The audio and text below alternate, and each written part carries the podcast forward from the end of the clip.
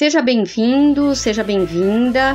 Você está na sintonia do Jornal Falado, o podcast do Jornal da Gente. Eu sou Lúcia Helena Oliveira e essas são as principais notícias da semana na região da Lapa. CEAGESP, entreposto tem presidente interino. O novo ministro do Desenvolvimento Agrário e Agricultura Familiar, Paulo Teixeira, visitou a CEAGESP na sexta-feira 13 e anunciou que, após a renúncia da diretoria anterior, o Entrepostos terá como presidente interino Hamilton Mota, ex-prefeito de Jacareí. A nova diretoria da CEAGESP deverá ser confirmada nas próximas semanas.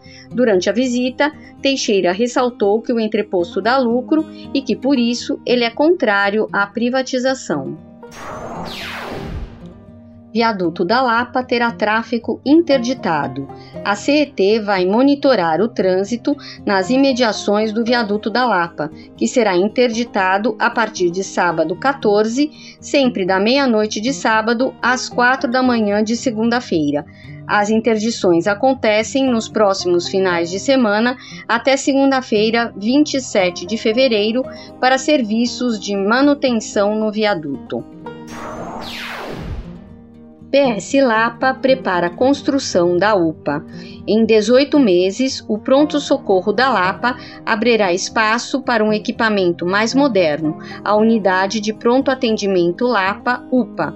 O gerente do PS Lapa, Flávio Dias da Silva, aproveitou a reunião do Conselho Gestor na quarta-feira 11 para informar que as obras começarão nas próximas semanas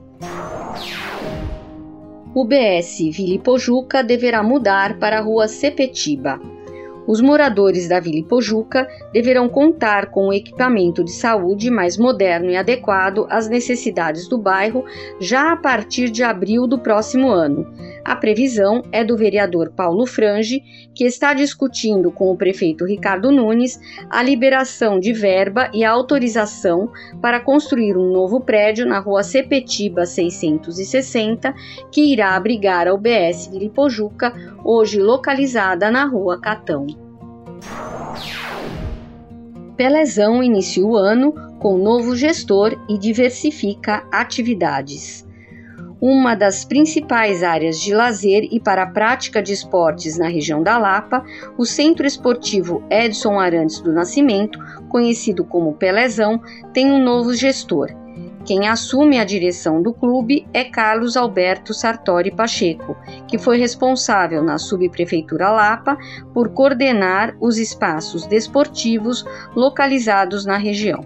Morador da Vila de Pojuca, Beto Sartori diz ter como missão fazer com que os munícipes voltem a frequentar o Pelezão após o longo período de isolamento imposto pela pandemia. A pedido dos moradores, o Pelezão voltou a oferecer, a partir de janeiro, aulas de ritmos dance e de yoga. Este foi o Jornal Falado. Até a próxima edição.